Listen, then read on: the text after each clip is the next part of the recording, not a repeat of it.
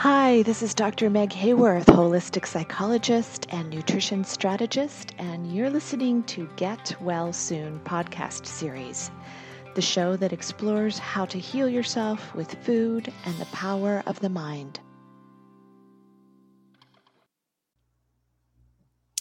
Hi, everybody. This is Dr. Meg Hayworth, and you are listening to Get Well Soon podcast series, uh, the show that helps you heal yourself with food and the power of the mind. Um, I offer holistic wellness solutions to abuse survivors with chronic illness using food and the power of the mind to heal the heart and heart to heal the body.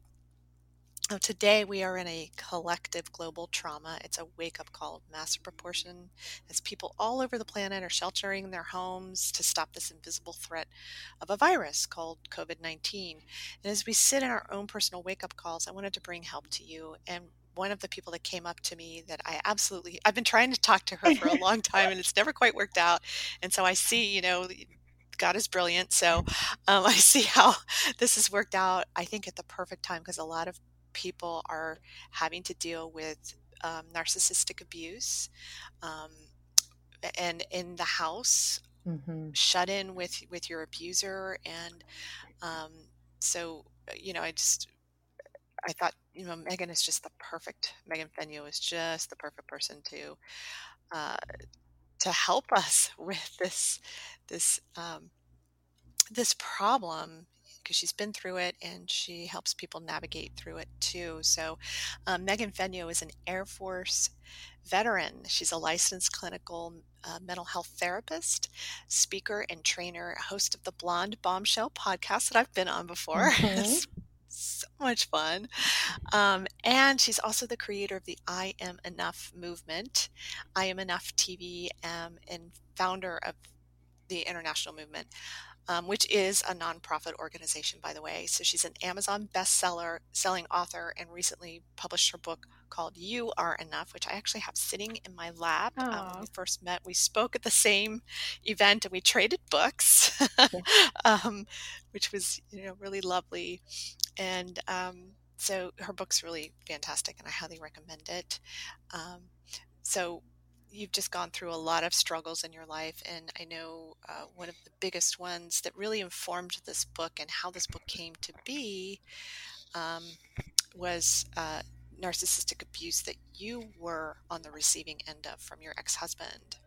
Yes. First of all, thank you so much for having me, Meg. Uh, you know how much I adore you, and I'm very excited to be on your show today.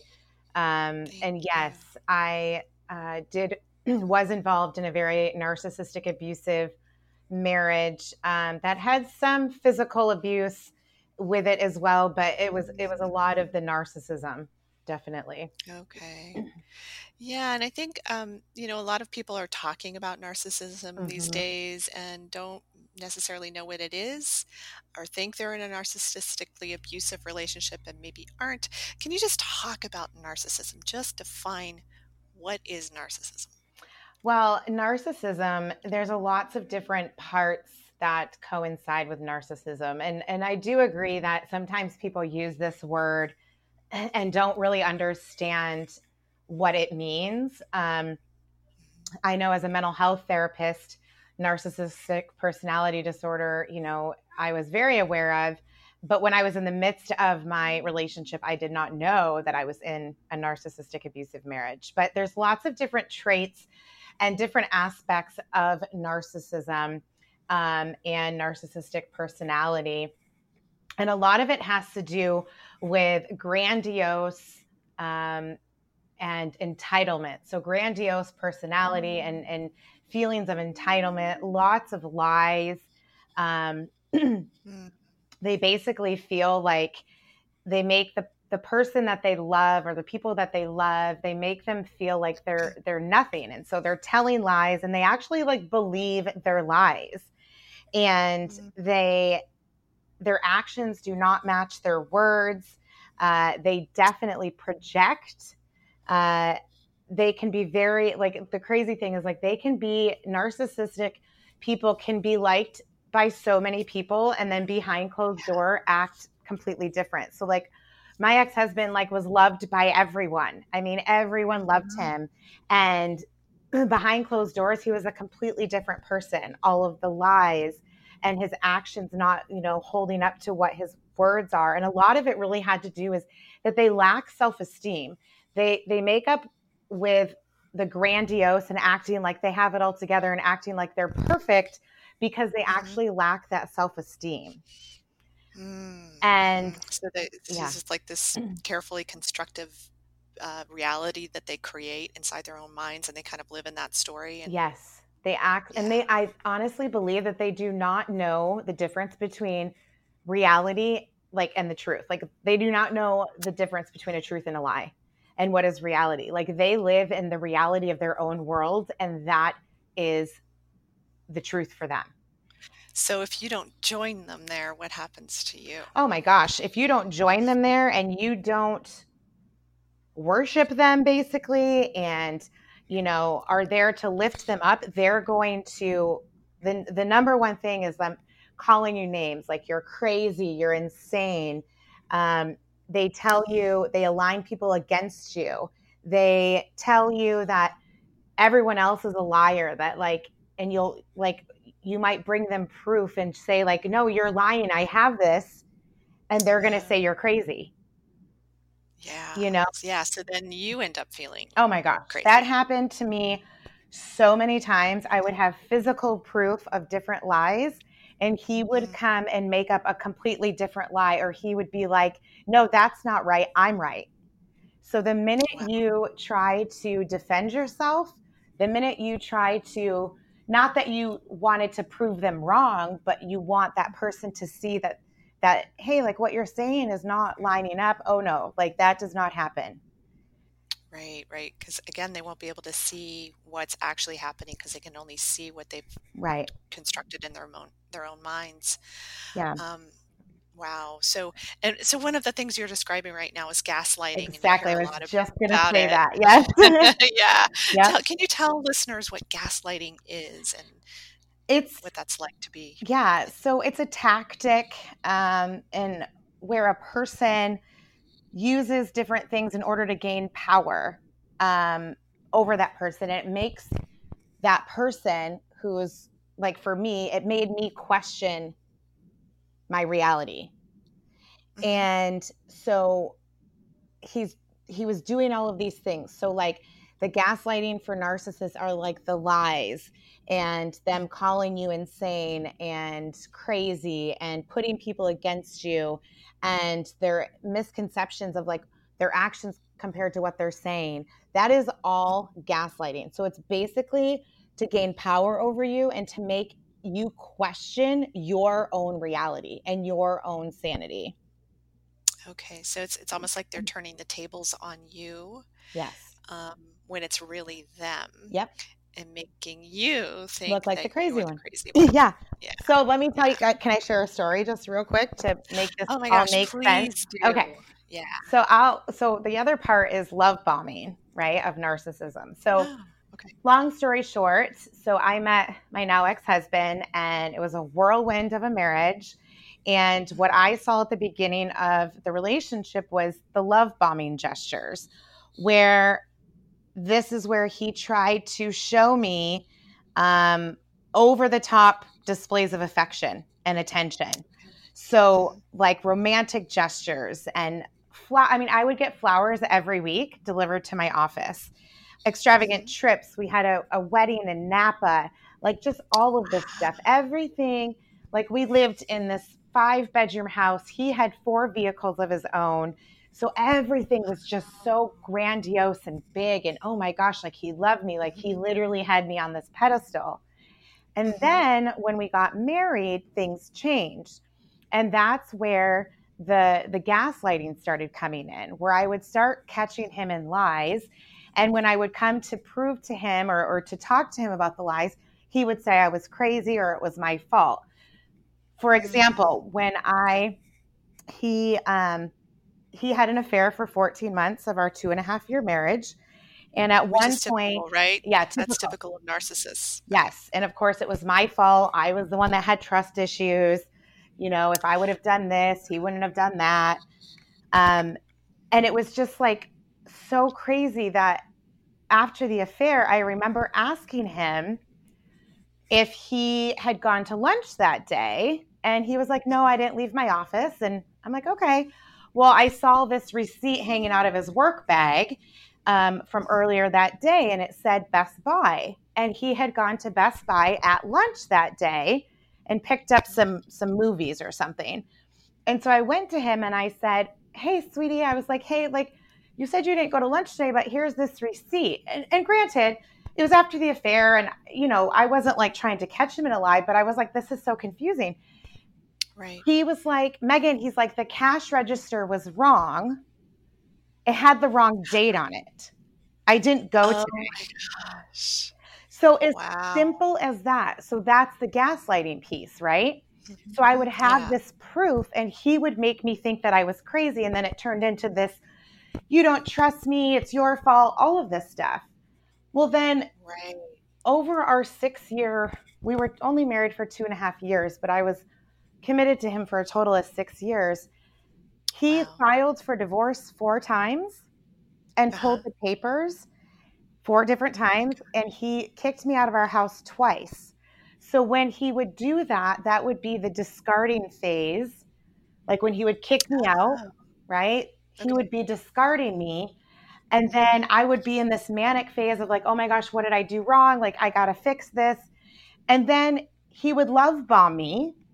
He would ask for me Oh, back. okay. I'd move back in the house. He would give me all of this stuff. We'd take trips. That would last for a little bit. And then the gaslighting would start. And then he would discard me. So narcissistic abuse is the same type of of abuse just like the, you know, the cycle of abuse. It's just a little bit Right. different with the words. But that Mhm. went on and on and on for 6 years. Oh my gosh. Wow. And then just, I mean, the psychological damage Mhm. that that would do to you over time. I mean, just even the first time it happens, but then you stay in it this this long, hoping things will change Yep. and going through that cycle again. Um, and I think that's important piece right there is the cycle of abuse and Yes. how most people equate that with physical abuse, but it's the same cycle. It's just now you're talking about psychological abuse. I am. There was, like I said, there was some physical abuse. I mean, both on my part. I'm not going to say that I wasn't perfect, you know, because I would get Mhm. upset and my manic episode, like I would have a manic issue because of something with him. I mean, I blame it on the way he treated me, right? But I also am Right. taking responsibility for that. But yes, there were. I mean, I've I've had bruises on me, but but what what really traumatized me was the emotional abuse because that literally happened for six years over and over and over again. And Yeah. that has been what's been the hardest part for me to kind of work through. And that's where all my trauma work came into was not the physical abuse, but was the emotional abuse. Yeah. Oh my gosh, that's so hard to be. I've been on the receiving end of that as well. Yeah. And I know for me, what I experienced was I wasn't seen, I wasn't heard, I Mhm. wasn't understood, and everything that I did or said was misconstrued. Yes. So, and that's the worst place to be. It's such a lonely place. hmm It is. this person who's supposed to have your back, you know, who's supposed to be really there with you as your partner, can't, literally can't show up that way. And as a therapist, you know, I have been a mental health therapist for 15 years and Mhm. I didn't even understand what I was really going through at that time. Like I literally, you know, I grew up in a very dysfunctional family. Um, Mhm. and trauma has has been a part of my life for for many years. But I was, you know, I got married when I was 34 years old and had this great career as a therapist and just it just didn't register. It literally Yeah. did not register. I literally thought that I was the one to blame. He was so Mhm. he was so good at what he did by manipulating me. And it wasn't just me, thank goodness, because not thank goodness. And it's not like I want this to Mhm. happen to any other woman. But when I Right. found out that it wasn't just me, it helped part of my trauma work. It helped normalize the fact Mhm. that it wasn't just me. Uh, because I, What was Go ahead. Okay, go ahead. No, go ahead. What was the moment where you woke up, where you just kind of Ooh, said, I love this story. "Oh my God, this is what what this was," This is- you know, and this is now this- I've got the thing I can work with. Yes. Well, this it's kind of twofold. So Okay. the first part happened. Um, so our divorce was final in 2016, but I stayed, you know, committed to him for two years after that. I ended up moving to San Diego away from him, but we still ended up dating. Um, we talked every day. I still ca- caught him in lies. Like he came down to San Diego different times. Um, and again, all of his, his actions never matched up to his words. And he came down uh, to San Diego in February of 2018. And I remember praying right before I picked him up from the airport. And I said, Okay, Lord, and this is the first time I ever did this because I knew if I prayed this prayer, what was going to happen. Ah. God was going to show me. and I Right, wasn't right. ready. You know, I wasn't ready. And I said this prayer. I said, okay, Lord, if this isn't meant to be, you need to show me because the affair and the divorce wasn't enough for me to walk away. And I kid you not, within 24 hours, um, he was sitting in my house and I found out that he had moved in another girl into our home a month before our divorce was final. So I was already living in a new place um, and I had never returned to our home. So for the two years, a month before our divorce was final, he had bought her a brand new car. I was not allowed to get an attorney, so I walked away with nothing. Um, and she had been living in our home for two years, and I didn't even know she existed. So all of this time, even when I was in San. Diego, he was with her and he was with me. And that was it. Oh my gosh. And that's Yeah. typical where narcissists yeah. will triangulate, which means Oh, they've got so, and that was at least three people in the Yes. mix all the time. and that wasn't even the woman he had the affair with. This was a completely different Wow. woman. And that's exactly right. There's always another person. There's always another, for me, like there was always another woman. And it was Yeah. just like I was the crazy one, like I was making it up. And so that day, um, we got in a huge fight. There was, you know, the police were called and I kicked him out of my house. Um, and so I've had no contact with him since February 15th of 2018. That was the first the first moment of okay, because I had lost my six figure income four months before that. So I literally had nothing. I had lost what I thought was the love of my life, my six figure income. Here I am, 38 years old, saying, What am I going to do? And then I started writing. And I've never been a writer, never thought I would publish a book, but I got my butt in my own butt into my own therapist therapy and started doing my trauma work and I started writing. And it wasn't until I was starting to write the Mr. N chapter, which stands for Mr. Narcissist, and I mm-hmm. started doing research, did I realize it like hit me like a ton of bricks. I was like, oh my gosh, this is it. This is him. Like I would call, like I, I remember I called him a narcissist once many years ago. And of course, like he got mad about it. And I, I just, Mhm. I kind of thought like it, it kind of went in my head and in and out over the years. But it wasn't until I literally, so it was about, I don't know, a month later, maybe three weeks later after I walked away from him, when I was starting to write this chapter where it hit me and I lost it. And I was just like, oh my gosh, this is so him. Wow. And even as a therapist, you know, and I had been, it's crazy because I was seeing patients who were in domestic violence relationships, narcissistic abusive relationships, like in the midst of this six years. And I, it just didn't resonate with me. Yeah, it was it's so much harder to identify it Yeah. when you're in the middle of it. Yeah. Um, and it, it takes time, and it do- it usually does take a moment where it just something clicks with you, and then um, something you just mentioned that I think is important to also uh, headline is that um, you went no contact immediately. Immediately. talk about Oh, yeah no contact and why you do it? So for me, I re- so he walked out of the house, uh, my house, February thirteenth. Um, we went back and forth on email and phone calls because I had messaged his girlfriend um, on Instagram to Wow. let her know, and it was just it was a dramatic two days. I mean, uh, it's I remember every everything of those two days, um, and I just stopped. I wrote. I never thought I'd do it. I wrote a seven page kind of like closure letter and I sent it to him. And um, I don't even remember the last email that I sent him, but he he has continued to email me. It's crazy that this, mm-hmm. and this is another thing too with narcissist, like narcissist is like, I literally think he still thinks he has a hold on me because it's been over two years and he'll send. They've gotten less now, but for a while there, once the book came out, it was every couple weeks I would get this these threatening, horribly mean emails. I'm going to sue you. I'm going to take your, you know, therapy license. You're, you know, I'm going to start my own podcast. You're the abuse, like just everything. Right. And right. I just simply, you know, put the emails in a folder, you know, just to have in case I needed them. And now when I get them, it's just kind of, it's more, it doesn't rattle me up anymore because right. oh that's a good sign yes it doesn't right now because nothing has come true like he's never mm-hmm. he's never done anything he's never filed for anything he's never sued me he's never anything um yeah so i literally have not responded to him at all at yeah. all but i will get i I've probably gotten you know over 25 emails from him since i stopped the no contact wow and that's yeah. pretty critical with a narcissist, though. I mean, you do need to go no contact. You do. It's so important.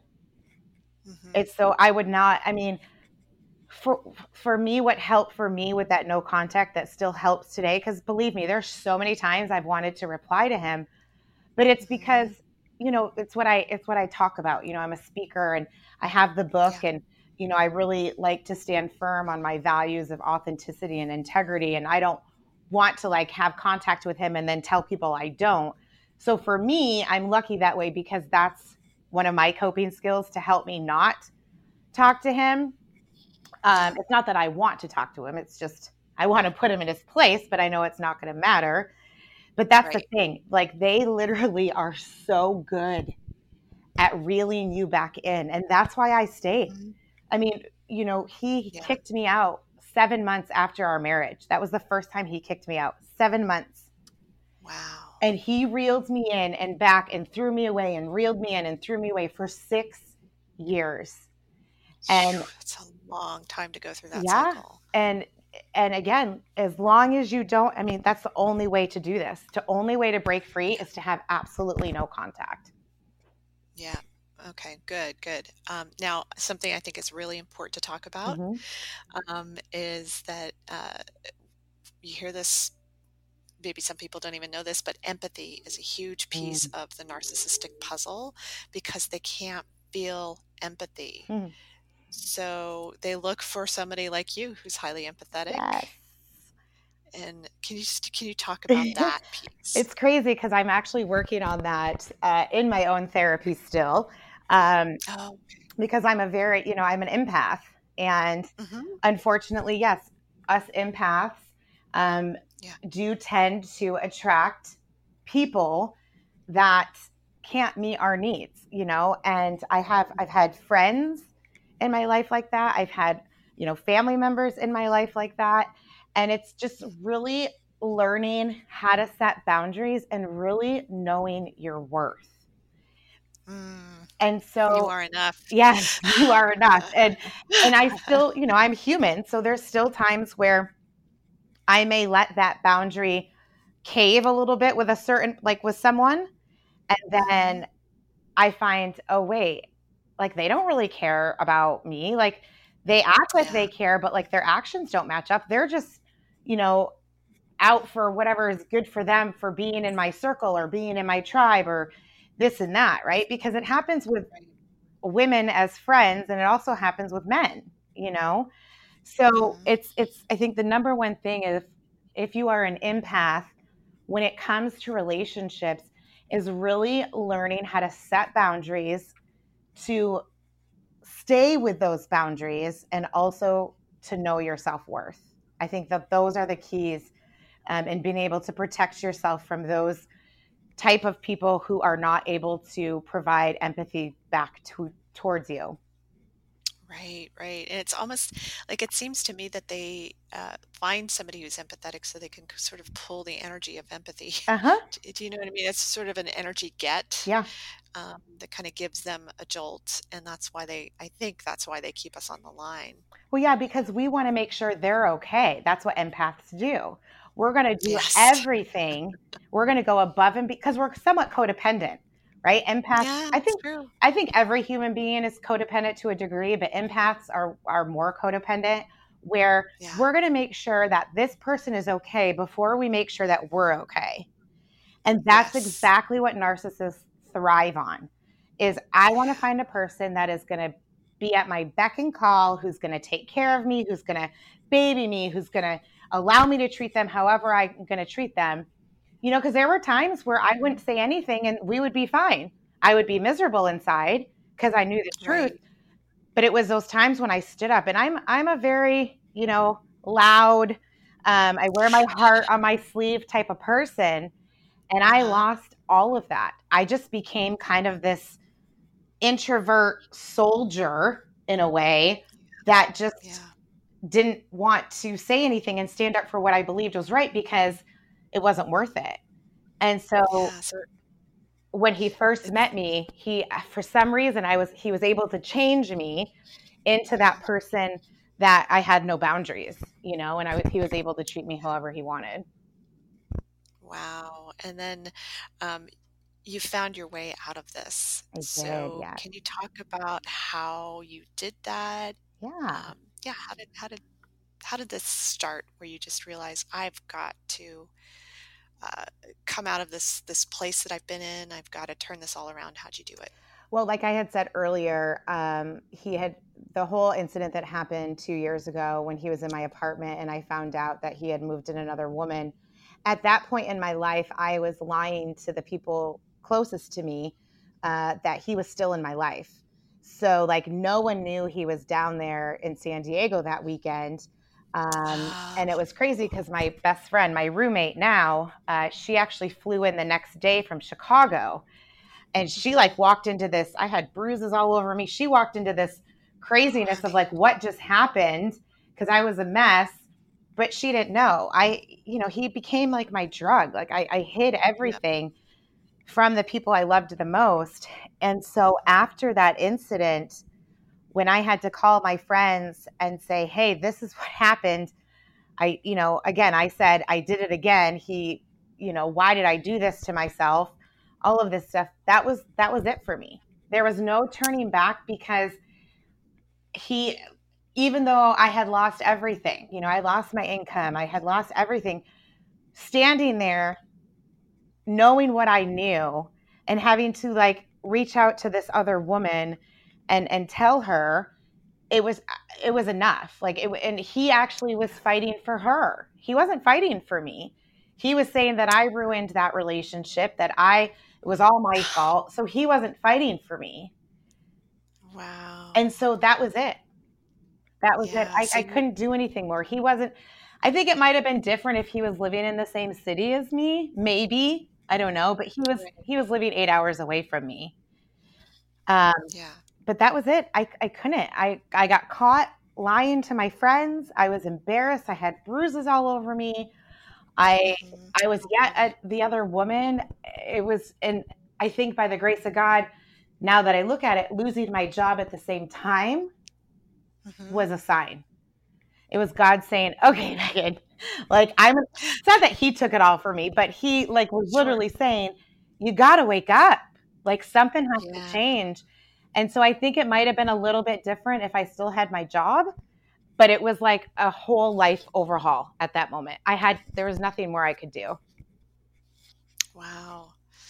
Yeah. So basically, it sounds like you, we know the narcissist is a shell of a person to begin with, Mhm. and then he breaks you down, so you become a shell of a person. Yep. You know, like takes away your self esteem, your self worth, your self confidence, because like you, now you just can't even figure out what to do next. Um, so one of the things, actually, the um, uh, subtitle of your book is Five Steps to Move from Struggle to Strength. Yeah. Um, can you talk some about your five steps? Oh, I would love to. So I always like to share this just real quick before jumping into that. So, that book um, was written during the most traumatic five months of my life. That's when I was doing my trauma work. That's when I literally was completely lost and didn't know. I couldn't even get out of bed in the morning. Um, and so, those five steps that I write about in the book are actually the five steps that I worked through. So, as I was going through my trauma work, I really didn't know that I was like writing these five steps. But um, if you notice, Meg, they're kind of focused on the stages stages of change. Um, as a mm-hmm. therapist, you know this, like the pre-contemplation, yeah. contemplation, action, all of that stuff. So they're kind of mm-hmm. focused on that, but just phrased differently. But I went through each one of these steps. Um, and so that's why I always say my book is my saving grace. But um, mm-hmm. the first step is the hardest, it's the most difficult, it's the most scariest because this is it's step one, which is discovering your true self, which is this is where you do the hard, raw, real work. It's admitting that life isn't where you want it to be, that you're not where you want to be, that you've literally hit rock bottom or that you're literally not happy and something's missing. And that's that's it. That's like discovering who I was meant I had I went back to therapy um, mm-hmm. A big part of discovering is acceptance, that radical acceptance of accepting what happened didn't mean that I'm okay with it, doesn't mean that I'm okay with it. It means that I'm accepting that it happened and it's no longer going to control me. And it also talks about um, reestablishing your values. Ah, that's interesting because you really do lose your moral compass, you know, your sense of values when you go through an experience like Yeah. that. Yeah. And so I lost every sense of who I was. And so I had to rediscover my values, which was hard because it made me again realize the amount that I lost as a person. So my acceptance did not come, my acceptance and my closure did not come from him, right? Because I was never going to get that from him. What was such a yeah. defining moment in this first step for me was understanding that the closure, my closure, had nothing to do with him, but it had everything to do with me. It was about me closing that person I had become when I was with him. Okay. And once I was yeah, able, which wasn't even you to begin yes. with. Yes, and once I know? was able to do that, once I was able to to to accept that that I'm no longer that person, that's when I was able to move into like discovering my values, which jumped me into step two, which is um, visualizing your passion and purpose. So, two years mm-hmm. ago, I could have gone back to a full time job at a hospital, um, but I felt like I was meant to do something more. I could have been making six figures right after that. But I took yeah. a leap of faith. I took this time to figure out what my true passion and purpose was. And I started um, my private mental health practice. I wrote my book. Um, I was able to start visualizing me sharing my story to people, and to, huh? and to and to hopefully inspiring people and and to believing because during this whole time I was working on that, believing that I was enough and mm-hmm. and inspiring people to believe that they're enough. And so if you would have told me 2 years ago that I was going to be a best-selling author, have a nonprofit, be a speaker, like speak all over the country, have a podcast and a TV show, I would have laughed in your face. This because two years right. ago I had nothing. Right, right. It's amazing how quickly you have yes. built this. Um, and you did it really, you did it from your passion and your purpose. I did. Exactly I did. you talk about. So you started to visualize this yep. first. I started to That's visualize it. And then that led me to step three, which is kind of one of my favorite steps um, it's grounding yourself. And so when we um, start working on all of these things, all of the negative self talk comes creeping into our head, right? Like, you can't do this. Yeah, and, you know, blah, blah, yeah. blah, all of this stuff. And so grounding ourselves is different types of skills that you can use to help soothe yourself, either emotionally, physically, when these negative thoughts come into your head. And so this was really powerful for me when it came to believing that I was enough. Um, and this is where, which I'm sure we'll talk about in a little bit, but this is where the I'm Enough movement came into play. But this was way after the book was launched. But grounding yourself is different, you know, different ways to ground yourself and to get over mental blocks and cognitive distortions. Um, mm. And then those are like the big three, you know, like those are the big three steps. Um, step four is basically creating your strength plan. So, what that means is, you know, as therapists, we have patients that do treatment plans, right? So, that's kind of exactly what this is. It's, but it's like your daily planner. So, what are you going to do every day to help foster this new this new self, this new person, whether it be in your health, career, relationships, what have you? What are you going to do to maintain where you're at today? So it's it's scheduling your self-care, it's scheduling all the things that you have to do and including at least one thing that you want to do a day and making sure that you know you're you're sticking with all of the things that you've been working on over the last months, years, things like that. And then the last step is um, strengthening your healthy habits. So that just kind of puts everything together. It talks about the importance of what I call your strength tribe. So finding your ah. strength tribe and I like that. Yeah, and having accountability, like finding accountability partners.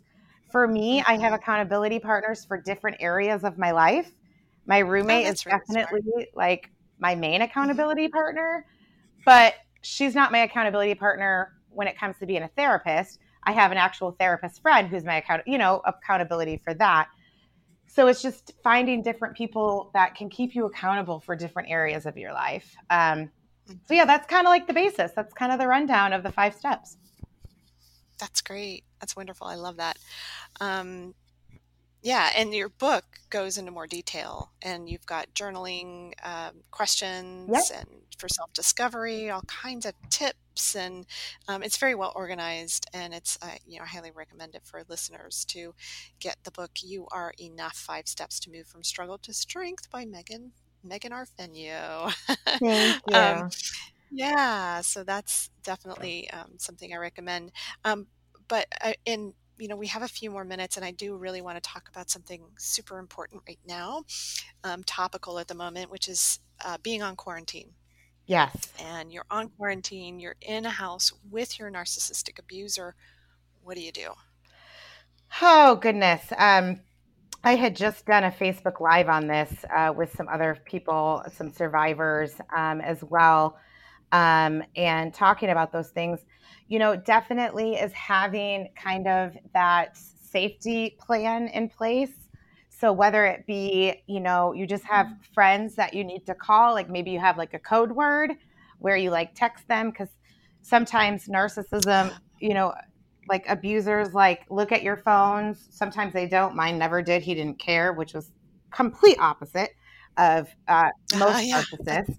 But um, so sometimes they're right on top of you with right. everything. Yeah. Yes, exactly. So maybe like have a code word um, or something which just means like, hey, you want you need to talk, or you know, uh, you know, maybe stop over, or you know, something like that. So whatever that be, and and having like a safety plan of like phone numbers if you need to call, even like an emergency bag, because like I said, there wasn't a lot of physical abuse for my ex, but there were times where I just needed to leave because like I yeah. literally thought like he I felt unsafe or maybe I felt unsafe because I was going to do something to him or something like that, right? So having that emergency bag and and also just the emergency numbers and at least one person whether it be a mentor or someone from your church or a friend that understands maybe not exactly what you're going through but someone that you trust where you can just say, hey, like if I text you this, can you, that just means I need you to come over. Or that means I just need you to mm-hmm. like call me or, you know, something like that. So it's really, really hard, especially right now. But it's sometimes I think just to be safe, we just have to be quiet, um, yeah. which I don't agree with. Um, yeah. But when we can't go out of our house, I think it's really important to pay attention to that and and you know really evaluate your safety so if if it's something where you just have to close your eyes and or roll your eyes and just like keep your mouth shut to be safe because you can't leave the house then unfortunately that's something you have to do right now um, yeah, which, I mean, which yeah. sounds confusing because on the it one is. hand, it's like, okay, we need to learn to set boundaries. But when you're dealing with somebody like that, it's sometimes silence is your very best choice, right? It is. It is, and especially because you can't just leave and go. I mean, you can depending on where you're at, go to the store and, and things like that. But sometimes it's not that easy, you know? And yeah. so it's just, it's different things like that. Um, and so that's, those are some just some quick, easy tips. But, you know, finding different support groups, again, it just depends on how much your, you know, the abuser has access to. But like, there's lots of different um, online support groups that are going on right now, even on Facebook. Mm-hmm. Um, yeah. You know, like narcissistic abuse um, support groups that you can find on Facebook and just read posts and reach out to people and this and that. Again, it just depends on on how much access you know the abuser has to you. But um, yeah, yeah, yeah, yeah. You really have to do th- think those things through. And um, are there any other techniques or things that you might recommend that they do at home? Like if if they are able to get some alone time? I mean i guess oh definitely. I mean get alone time in the bathroom lock yeah. the door maybe. But anything you can do for self-care like i said is is so super important. So whether it be journaling i think for me a lot of the thing a lot of the thing that helped for me was writing but again i have a lot of patients that i work with right now that are like well i can't write because he'll find it which is, you know, understandable. But writing, doing uh, self care, doing the work, you know, um, just different things that you can do, meditation. Um, you know, there's all these different apps that you can download um, on your smartphone to just take you out of that situation for the moment and let your mind just go to a different place, a safe place, like having that safe place in your mind. It's what we call like guided meditation uh, where you yeah. can create that safe place in your mind. And you can simply go to YouTube videos and, and, and Google guided or on YouTube and just put in guided meditation for anxiety yeah. or for sleep. And these YouTube videos will take you through an actual guided meditation. So anything you can do to release that stress, that anxiety, the fear, because like you talk about chronic pain, and I live with chronic pain the more emotional stress and the emotional negativity that we have, the more physical pain we're going to feel. Yeah, absolutely. Because the body always remembers what you're trying to forget. Yep, exactly. You know, so yeah. So, and I, I, one of the things that I often talk to my clients about too is is reminding you yourself of who you really are, because mm-hmm. you'll forget when somebody pulls the rug out from under you, especially somebody that you you feel love for. Mm-hmm. You know, um, and so reminding yourself, like, I am loving, I am kind, I am caring, I am, you know, uh, diplomatic. I'm, yeah, you know, whatever your skills, talents, or abilities are, just reminding yourself of those. Yeah, and if people, if your listeners go to my website, they can actually download. I have my top 100 positive affirmations, um, and that's Yay. they're absolutely they're absolutely free, so they can download that. There's lots of free stuff. I'm all about giving stuff away. So there's lots of free resources on my website um, that talk about affirmations. Um, you can get like a checklist to the book. It's kind of like a, a quick guide to the book and, and starting the answering the questions like right now. So there's so many free things under the resources tab at my on my website.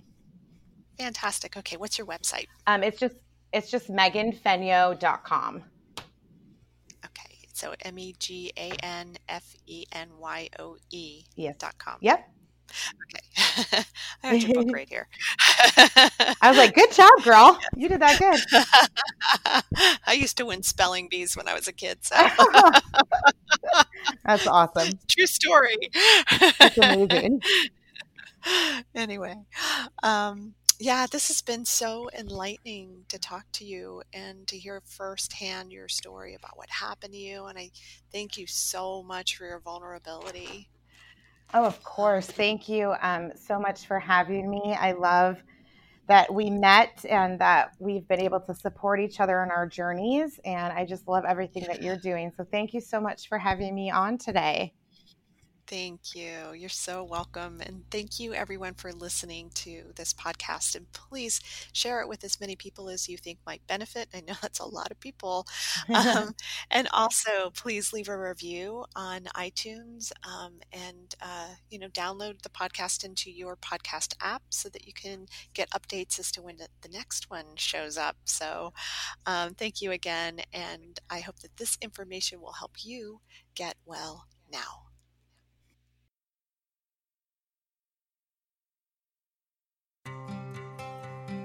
For more information, go to meghayworth.com to sign up for our email list, get your free copy of five anti inflammatory on the go lunch recipes, and access to our private Facebook community. Thank you so much for listening.